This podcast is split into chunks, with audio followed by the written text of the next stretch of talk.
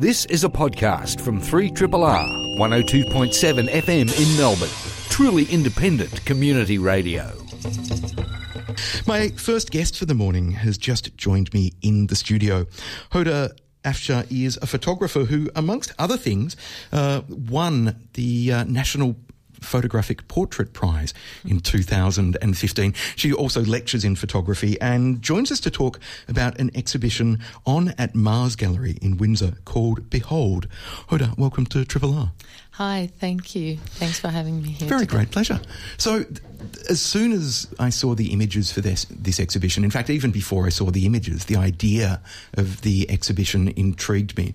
You've documented the lives of gay men in, you haven't named the city or the country, no, but I'm presuming it's somewhere where gay life is perhaps tolerated but largely sidelined or shunned, and to be publicly gay would be dangerous for the men involved.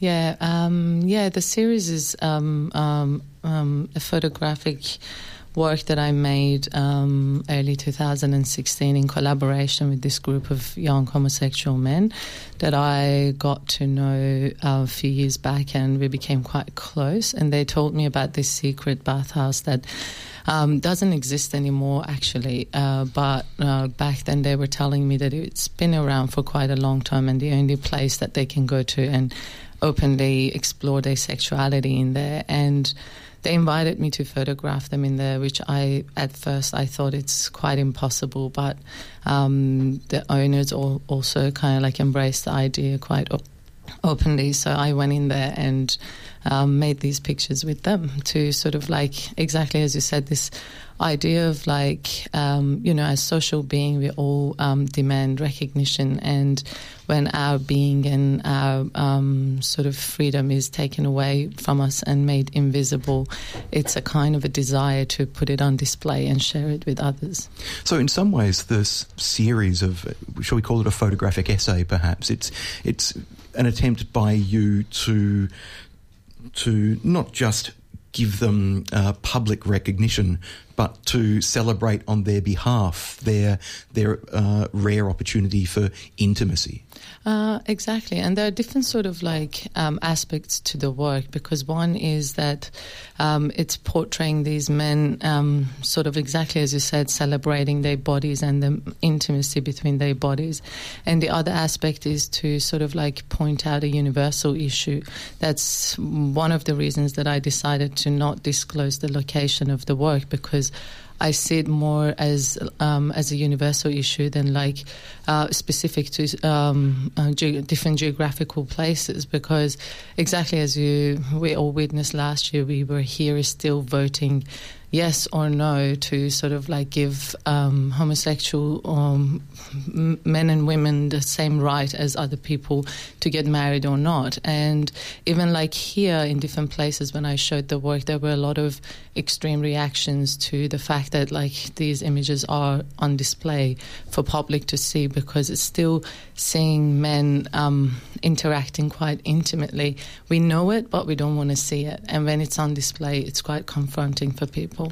Now, the images aren't sexually explicit by any means. The men are still partially clothed, but the intimacy comes through touch, for example, or through, there's kind of a beautiful image of just a group of four men embracing one another. So there's and one of them, I love the way his arm is braced against a wall while his other arm is cupping somebody quite tenderly against him. There's a real feeling of kind of support and strength and mutual support that you've captured in that particular photograph. Yeah, thanks. It's actually one of the things that I really wanted to maintain in the work was this sense of ambiguity. Like, I didn't want it to be overtly sexualized. First of all, because I was a woman walking into a male bathhouse, there was this rule that the owner called me sister. He said, when sister's in here, no one's going to get fully naked, which I felt comfortable with that.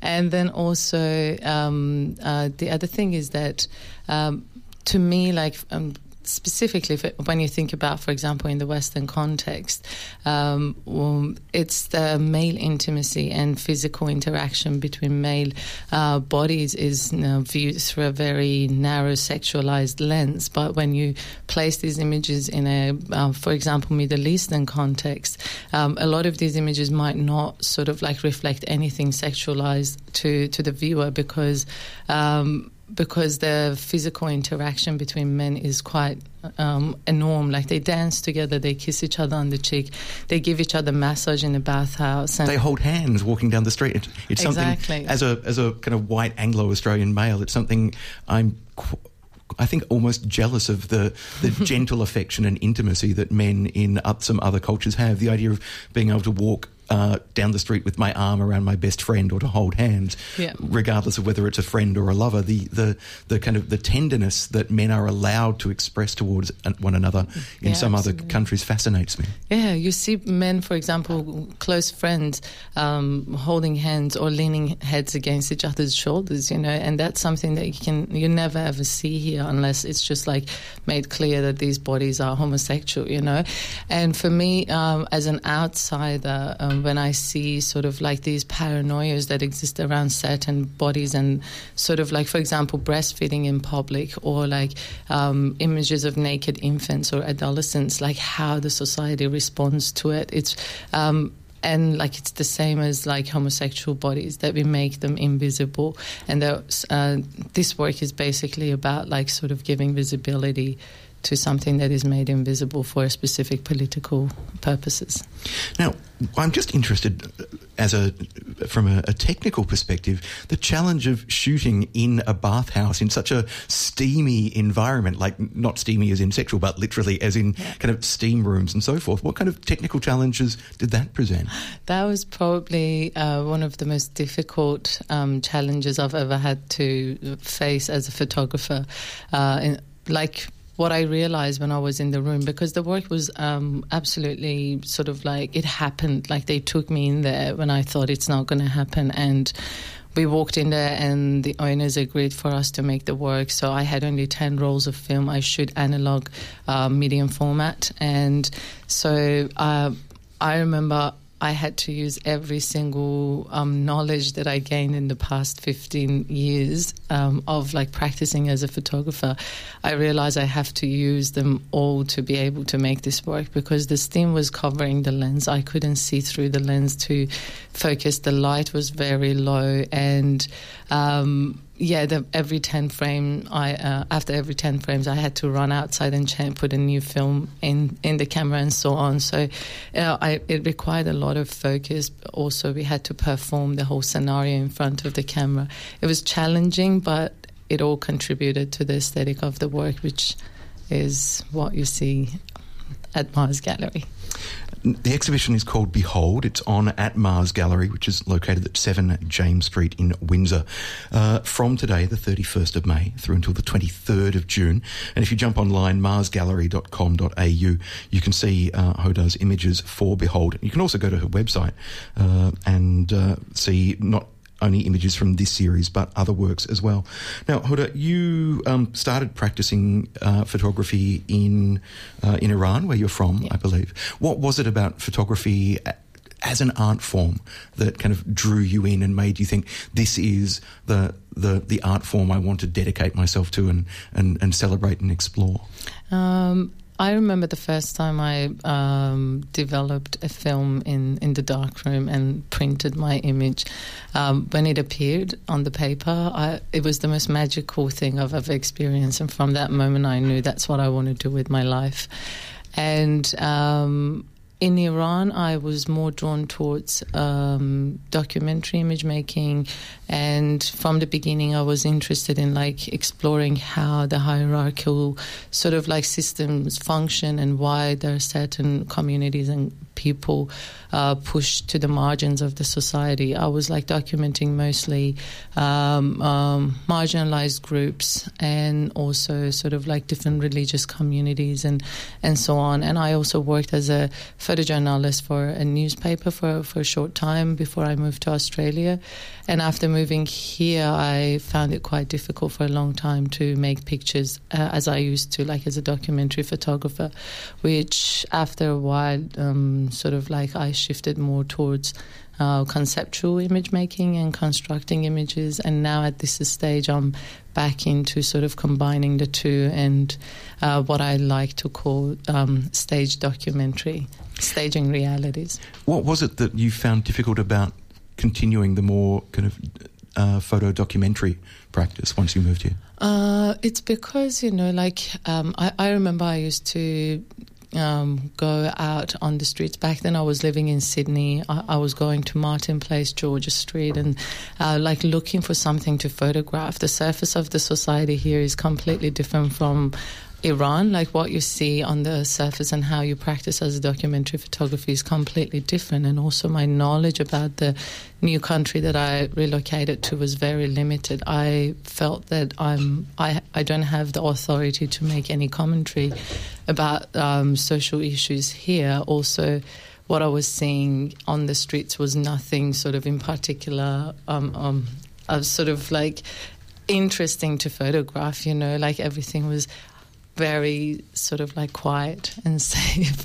So for a while I stopped practicing because I thought my knowledge is very limited. And and then I think 8-9 years after migration I started making documentary work again. Yeah. One of the things that I think the series of works Behold on at Mars Gallery, as I said, from today until the 23rd of June, will do for some people who view the work. They may have kind of some really limited perceptions or preconceptions about kind of homosexual life in Middle Eastern countries, for example. So to be shown quite literally that, yes, kind of same-sex attracted men can live and love in a Middle Eastern country, well, hopefully for some people the scales will fall from their eyes. Yeah. I know as an artist you're involved with a friend of mine, Abdul Abdullah, and a group of other artists in the collective 11, which is striving, amongst other things, to kind of, I guess, disrupt people's ideas about Muslim Australian life. Tell us a little bit about the collective and what the other members are up to at the moment. The collective is very exciting, and we just had our first major exhibition in Adelaide as part of the Adelaide Biennial. It was in February, and currently some of us are in an exhibition called Khalas Enough in Sydney at Art and Design, UNSW Art and Design Galleries. The works that we're creating is basically sort of like not around a specific idea, but we all respond to representational politics and the current political environment around Islamic identities. It's just disrupting those narratives and sort of like show the otherwise based on like personal sort of experiences. And it's a very exciting collective that we're all sort of like very ambitious about the future projects and what we want to do with it.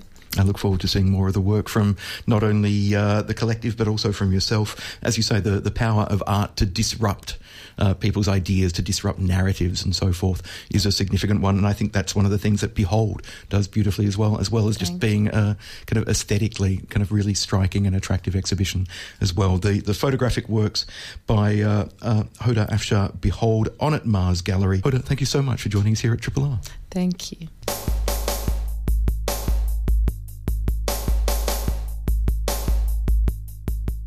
Back in 1993, the British playwright Jonathan Harvey's production Beautiful Thing premiered.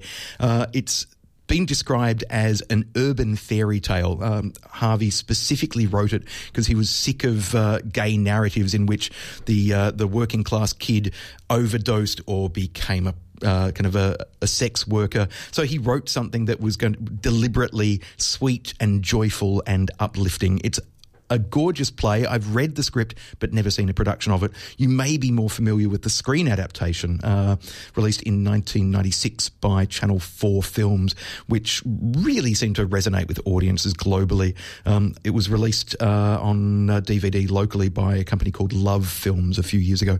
Well worth picking up if you haven't seen it. The reason I'm telling you all this is because I've never seen a stage production of Beautiful Thing, but as of next week, that situation will change thanks to North by South Theatre Company, who are staging Jonathan Harvey's Beautiful Thing at Chapel Off Chapel.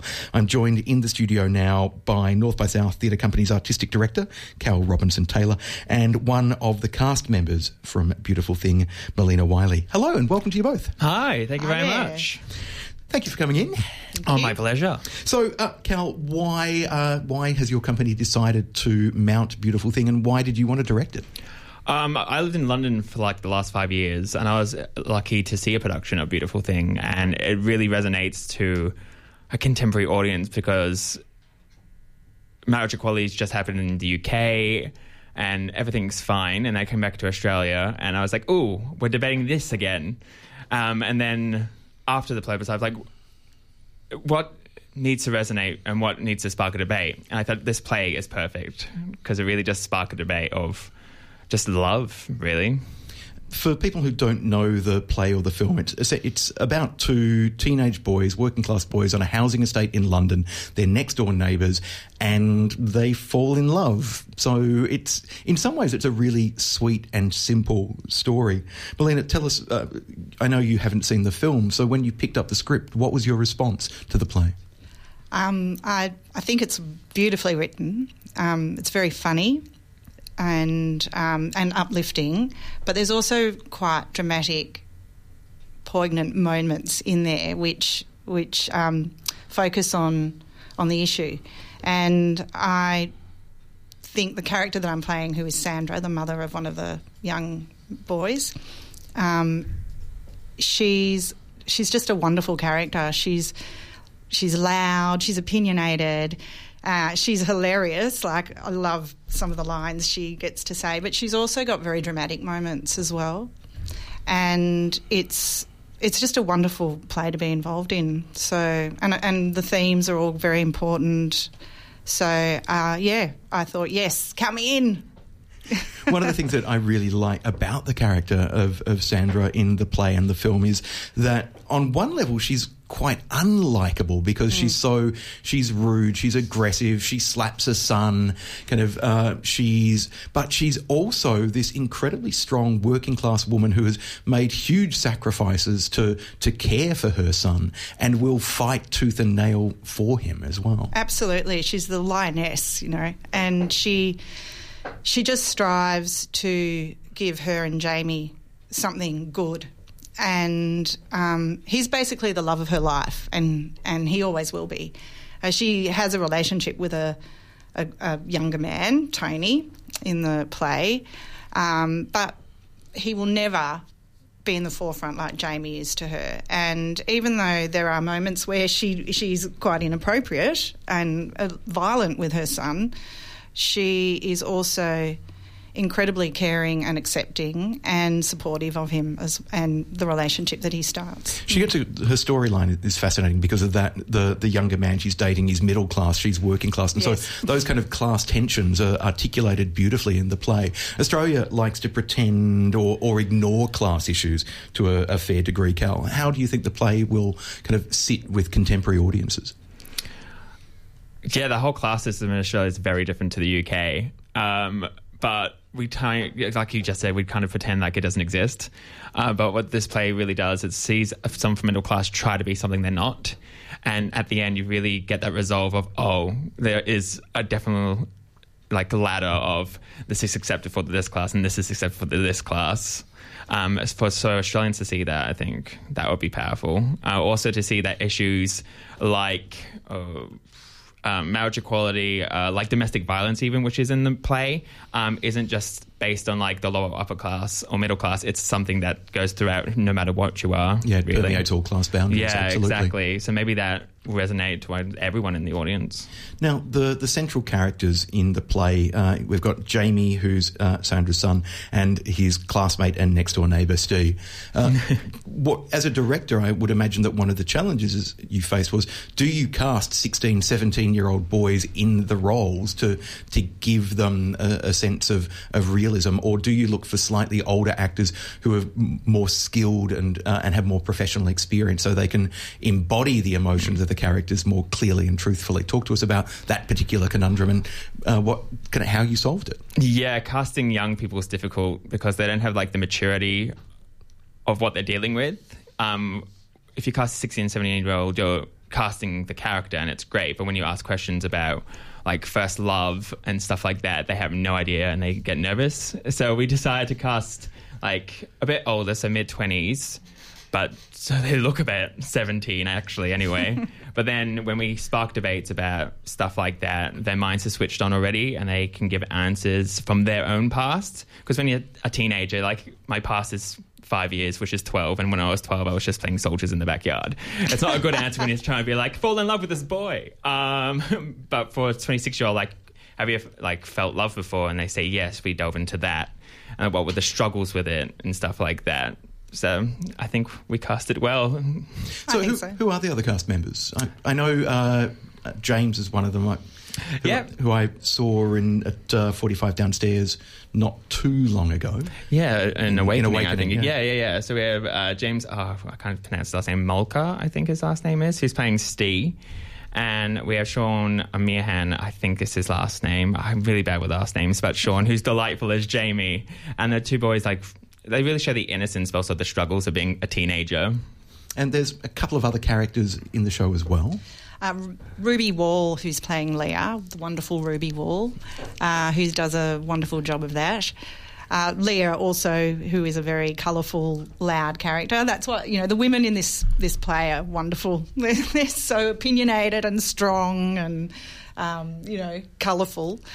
And then myself, Melina Wiley. Yes. And look, it's one of the things that I really like about Jonathan Harvey's writing is it would be very easy for a gay male playwright to focus on just the male characters, but he clearly has so much love for and admiration for the women in his life. But the two female roles in the play are they're nuanced and they're brash and they're tender and broken and damaged but strong at the same time. They're all the characters are really, really nicely written. They are indeed, and they're all very well-rounded characters. So. Beautiful dramatic arcs in every single one of them, and just everything they have to say is funny or quite dramatic and what they're saying is truths. Yeah, and that's what I love about the script is what they're saying is harsh to the ear, but at the end of the day you go, oh, they're right. Yeah. It's oh, that's correct. Now, the play Beautiful Thing, as we said, it's a period piece in some way. So are you keeping it in period and are you keeping it in South London accents and all? Yes. Indeed. So keeping it early 90s and very much within the southeast of London, because I think you just have to understand the play as a whole and the struggles, because this is post-Thatcher. So that really sets a time period of why these people are struggling and why the lower class really hate the middle to upper class and why Sandra is the way she is at the moment. And it's all dated back from the 80s. So if we set it in modern times, I think we'd lose that essence of the fight a bit. Yeah. And also I think the fact that it's set where it is and you've got the theme of two young boys coming out and experiencing the fact that they're gay, and in an area where there's not much privacy. No. The walls are paper thin. They can't hide away from it. So it's keeping it in that setting works, I think. How are you finding the accent? It's challenging, but it's fun. And I find myself sometimes in normal speech, like a word pops out in the accent. Yeah, it's great to see the cast all talk at lunchtime and just still with the accent, like half Aussie, half English. I'm like, this is great. Well done. It's good fun. It's been amazing. Yeah. Cal, as you said, you'd spent 5 years in London. So do you have an ear for accents yourself? And are you, as well as directing the show, then also being the vocal coach for them, or have you just made them sit at home watching a particular style of film or TV? It's EastEnders, enjoy. We spent about a month before we started rehearsals doing accent workshops of how the intonation of the accent and why the accent is the way it is. I think that really helped the cast pre-rehearsals, because trying to do that whilst you're trying to find your character is just going to be nerve-wracking. So we really delve into it, and I was fortunate enough to live in East London, so I knew exactly the type of people these people were and the setting and where the accent was. And from the actor's point of view, having done those workshops before you actually start the rehearsal process, you've already got a basic understanding of how the accent works. So you're coming to the script or well prepared. So yes, very, very well done, Cal. Oh, thank you very much. I'm very much looking forward to seeing North by South Theatre Company's production of Beautiful Thing. It's a limited season, so I suggest booking fast, because once word gets out, kind of every gay man aged of a certain age, who saw the film when it came out or has subsequently seen it, will be booking. So you're going to have to fight for a ticket, folks. So North by South Theatre Company's Beautiful Thing is on at Chapel Off Chapel, 12 Little Chapel Street, Paran. And if you want to learn a little bit more about North by South Theatre Company, facebook.com/North by South Theatre Co. Cal and Melina, thank you so much for joining us here at 3RRR. Thank you. Thank you very much. It's such a pleasure. Chookers for the production. Excellent. See you on opening night. Bye.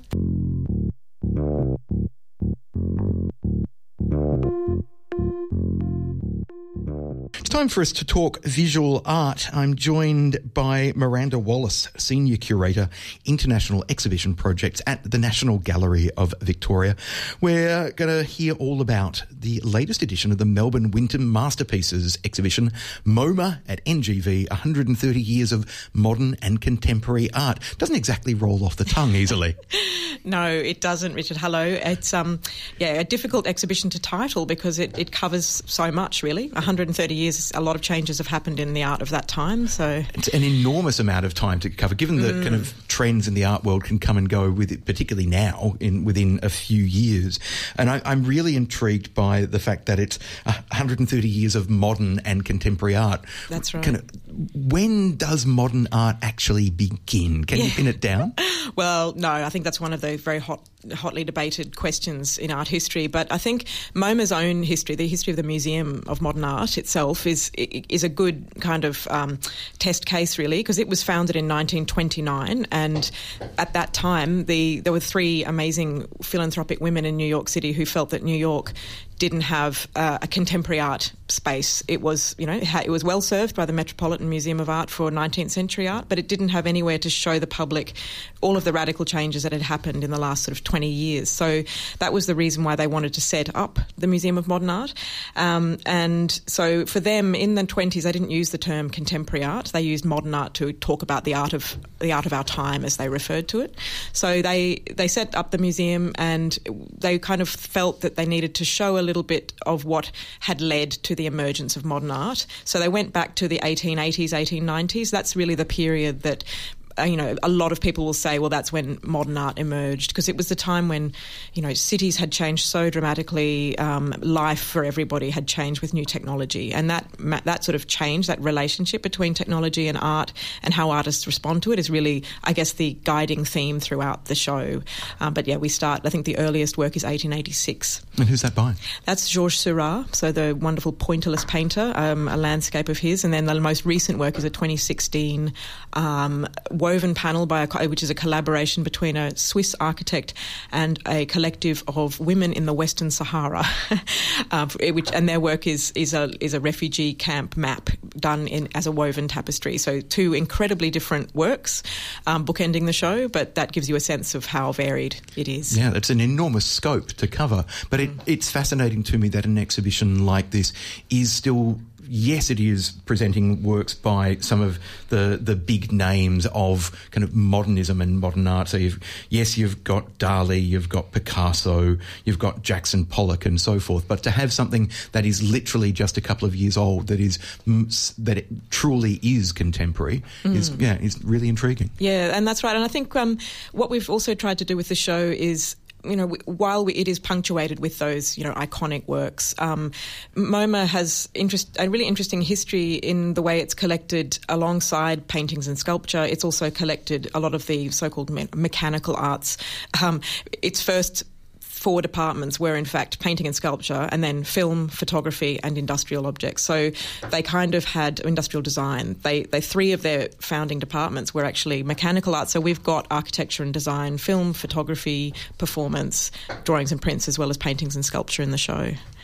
Now, one of the challenges for a contemporary survey of modernism and contemporary art is the fact that as we've become more aware of the way that female artists have been excluded from the history books in the past and indeed excluded from collections. What kind of challenge does that present in curating and presenting a survey exhibition like this, knowing that some of the so-called great male artists of the day were abusive, violent, and that their work has overshadowed the work of many excellent female artists at the same period? Yeah, I mean, that is a huge challenge. I would say that that's sort of two different things in that question, really. One is just the actual presence of female artists and designers and their work in the collections that we are looking at, so whether that's NGV's own collection or, in this case, MoMA's collection. You know, I think there's an historical fact, which is unavoidable, that 100 years ago, the majority of artists that were being collected by museums were men. And that is kind of a very complex reasoning behind that. I mean, I think in the last 50 years, thankfully, there's been a lot more kind of parity across that. But I think it's still hard to do a 50-50 kind of split. And we can't really do that if we're with the collections that we're working with. But one thing that we have, I think, had a lot of fun doing, and it's been really interesting to look at, is looking across the exhibition at interesting, finding examples of amazing female artists whose work perhaps hasn't been seen as much in Australia. So we have a beautiful painting, for example, by Lyubov Popova, who was one of the truly great painters of the Russian constructivist movement. And, in that year of the Russian Revolution, she was painting these extraordinary paintings. She was doing radical abstract embroideries to send out to the sort of the workers of Russia. She was really quite an astounding person. And in each section, we've, have a female artist, but it does become much more of a kind of even spread towards the end of the exhibition, reflecting our awareness, I think, of these issues today and the way museums collect. The other question is, how artists, maybe Picasso wasn't, he's known as much for his adulterous behaviour and perhaps difficult attitudes to women as he is as being a great painter. Picasso is, I think, an artist who MoMA has championed from the very beginning as a great painter. And I think the biographical facts of an artist's life and the question of whether that interferes with their greatness as a painter or as an artist, that's a very vexed question. Not one I can answer. Now, as you've referred to, the exhibition is divided up into a kind of, rather than a chronological survey, for example, it's divided up thematically. So you've got the machinery of the modern world, inner and outer worlds and so forth. How did you and the rest of the team at both the Museum of Modern Art and at the NGV kind of settle on this way of sectioning and dividing and presenting the works? Well, I worked on this show with two fantastic colleagues at MoMA, Samantha Friedman and Juliet Kinchin. One is a curator in painting, drawings and prints, and another one of design. And I think from the beginning we kind of had a list of works that were really those iconic works that we knew we wanted to have. So they kind of covered across that spread of time. But beyond that, we had a pretty open, it was pretty blank slate as to how we structured the show. It is thematic, but it is still chronological. And I think the chronology provides us with a spine that I think everybody can understand. It's fairly easy to access. But what we haven't done is said, well, this leads to that and leads to this, to that. It's more of an idea of overlapping times, sort of returns, and just really kind of currents of interest and ideas that circulate throughout this period that might come and go. But, for example, we dip into, in the 1920s, a lot of the artists who were interested in the post-First World War period in really creating a kind of utopian society in which artists were able to create, I guess, the aesthetic and the structure of the modern world, whether that's, you know, the houses that you lived in designed by modern artists or the works you had on the wall. It kind of was all part of a utopian vision for the future. And their work was very abstract and sort of, it had a kind of idea that the universal art was abstraction and that everyone could understand that.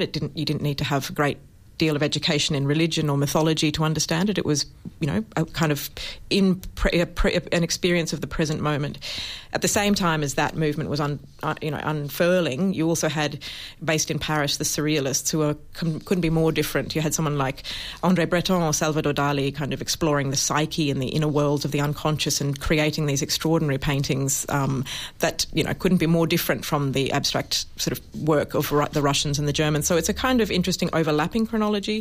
And I think that we, as we come through to the present, it becomes, I guess, more difficult the sections become broader as we reflect on, I guess, the fact that artists are doing so many more different things. The world, our understanding of art has become more global. We see that work is being made in different places for very different reasons. So it's harder to kind of focus in quite so much for the contemporary. But I think the chronology mixed with the thematic is a kind of easier way to understand the collection. If you've just tuned in, we're chatting with Miranda Wallace, Senior Curator, International Exhibition Project at the NGV, about the upcoming exhibition, which kicks off on the 8th of June, MoMA at NGV, 130 Years of Modern and Contemporary Art. It's the latest in the Melbourne Winter Masterpieces blockbuster exhibitions. How long does an exhibition like this take to plan and present? 3 years, 5 years? This one has been about 3 years in the making. I'd say that's from the kind of agreement to do an exhibition through to the to where we are now. I've worked on it for about 2.5 years. So about 18 months of that time was really grappling with what the list of works would be. At the very beginning, it was going to be 120 works and it was going to go up to about 1960. And then it just became obvious that we wanted to tell this. I mean, if MoMA is a museum of contemporary art, we had to bring it up to the contemporary. So that, thankfully, we got to expanded our checklists, and that's why it's become the largest instalment in this series so far. I'm looking forward to seeing it enormously when it opens next week. I'm also intrigued by the fact that it's not just the exhibition itself, but of course there's a range of additional programming, including a partnership with the Melbourne International Jazz Festival. So you can go and look at kind of contemporary art and then go and hear some contemporary sounds as well. And jazz seems to be this, for me, it's so firmly associated with kind of the 30s, 40s, the advent of modernism, the rise of kind of particular art movements and literary movements in America that go hand in hand. So it seems like a great pairing. So a bit of Friday night jazz and some modern and contemporary art as well.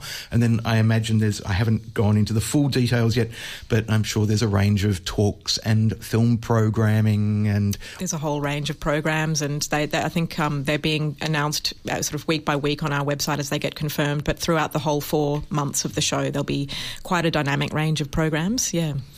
And there's also then an expanded outside the NGV event as well, kind of essentially celebrating connections between New York City and Melbourne to tie in with the exhibition 130 Years of Modern and Contemporary Art at the NGV. So that includes Rock Quiz Live, paying homage to all things in New York, a tribute to Leonard Bernstein by the Melbourne Symphony Orchestra, and more. So for details of all of that expanded programming, the website you want is melnyc.com, and that's covering everything from June through to August. But if you want more information about MoMA at NGV, more than 200 works in the Museum of Modern Art, then jump online and go to the NGV website, which is ngv.vic.gov.au. 130 Years of Modern and Contemporary Art, MoMA at NGV. Sounds like it's going to be a lot to sink our teeth into. Yes, I think so. If you have, you know, a bit of time to spare, make sure you allow, you know, some good time to go and see it. It's that, you know, it's a fantastic sort of journey through so many different types of work that I think it's a great show to bring us from that late 19th century through to the present, but not just through paintings, but through all forms of, you know, cultural production, including in architecture and design. So it's really a great opportunity, I think. I think it's going to get packed somehow. So book tickets, get in. So the exhibition, as we said, is MoMA at NGV, 130 years of modern and contemporary art. Admission fees will apply. Jump online, ngv.vic.gov.au for more details. And yes, more than 200 works from New York's Museum of Modern Art, including the likes of Diane Arbus, Louise Bourgeois, Mark Rothko, Frida Kahlo, and many more. Very much looking forward to it. Miranda Wallace, thank you so much for joining us. My pleasure. Thanks, Richard. This has been a podcast from 3RRR 102.7 FM in Melbourne. Truly independent community radio. Want to hear more? Check out our website at rrr.org.au.